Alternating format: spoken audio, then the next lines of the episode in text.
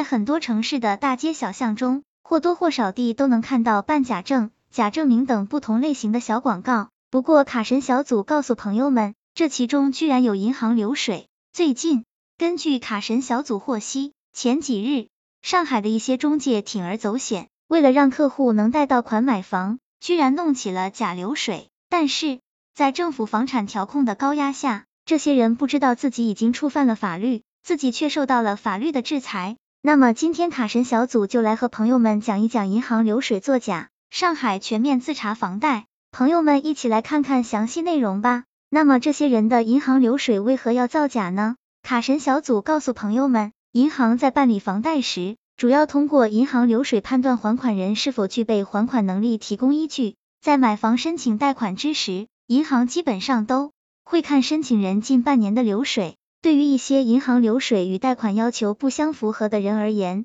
总有一部分想通过造假的方式以假乱真，达到获取贷款的目的。近期，上海银保监局要求各商业银行全面自查房贷，一些深圳银行网点也开始严查买房者的银行流水。只有这三种类型视作有效流水，分别是工资流水、转账流水、自存流水，并联合相关部门对一些造假行为进行严惩。对此，一些贷款中介明确表态，由于有同行被抓，不会也不敢再做假的银行流水。但卡神小组知道，很多人可能还想知道，什么样的银行流水是有用的？买房时怎么才算达标呢？一是同名转账流水是不算有效流水记录，就是自己给自己转账的记录，银行是不认可的。二是有些人想通过短时间内集中出入，增加流水记录，这种也是无效的。三是，如果你提供的证明是单位流水，那么单位转给个人的流水也是无效的。四是，如果你持续与同一家企业或者同一个人进行相互转账，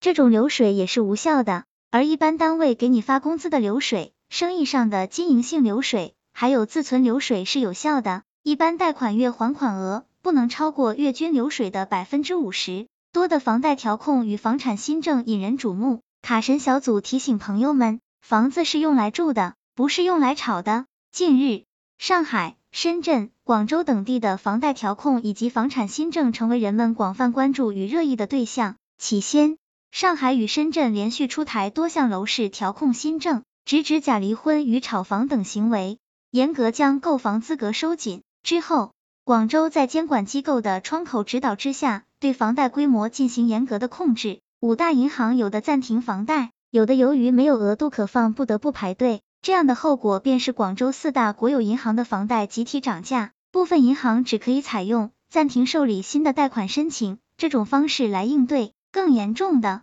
一些银行甚至全面停贷。近几日，我国住建部领导带队赶赴上海以及深圳等地，对各地的房地产市场具体情况进行调研与督导，强调房子是用来住的，而非用来炒的。随后，上海银保监局下达《上海银保监局关于进一步加强个人住房信贷管理工作的通知》，对各商业银行提出要求，全面自查二零二零年六月份之后发放的所有消费类贷款、经营性贷款与个人住房贷款，其目的在于严格禁止以消费性贷款与经营性贷款违规的方式让贷款资金流入房地产。此外，还对个人住房贷款是否有违规情况存在进行严格的审查。近期，深圳监管部门将围绕市场上房贷额度、主动调控以及贷款利率等展开会议讨论。银行业人士对此作出推测，会议的目的可能在于贯彻央行以及银保监会制定的房地产贷款集中度管理制度，督促各银行严格将房贷占比的两条红线落实，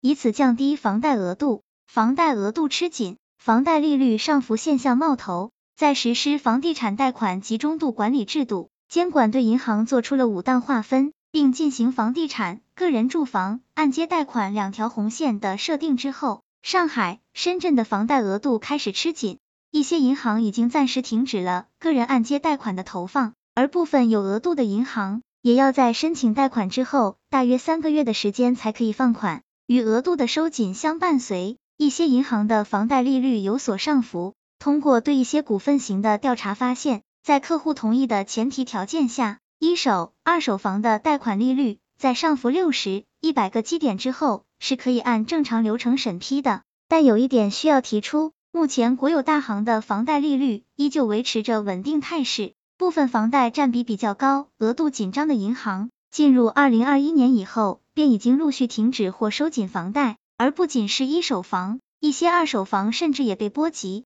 而与监管红线相比，房贷占比低得多的银行中，个别支行同样暂停了对房贷的审批业务。特殊形势下，部分城商行展现出获客优势。卡神小组值得一提，房地产集中管理制度涉及到的对象，并不包括外资银行，但部分地方监管部门经窗口指导，一提出外资行房地产贷款，同样需要考虑两条红线的要求。不过总体上来看，外资银行的房贷体量同样比较小。在此情形下，加之受到疫情特殊形势的影响。一些城商行由于之前房贷业务做得比较少，反而今年有比较充足的贷款额度，因而，在同行中表现出了一定的获客优势。总之，上海、深圳等地购房资格的严格规范、贷款用途的严格管理，以及银行流水造假的有效约束，是此轮房贷调控的重要特征，或将成为今后的一种趋势。买房者银行流水造假已成为我国房地产市场，尤其是买房者的一大隐患。会产生严重的社会危害，故需提高警惕。通过造假行为的严格管制，可将不符合条件的买房者剔除出来，对房地产业发展起到一定的积极作用。卡神小组总结，在最后，卡神小组告诉朋友们，虽然政策集中出台在上海和深圳，但也反映出政府控房价的决心。对于全国买房的人来说，卡神小组希望朋友们要留个心，如果当地房价上涨过快，还想通过做假加杠杆购入房产，别太侥幸，政策随时可能会有，而你也随时有可能成为炮灰。毕竟，溢价过高的东西，最后一把谁接盘，基本就是谁倒霉的情况。朋友们说是不是？希望这个资料对朋友们有所帮助。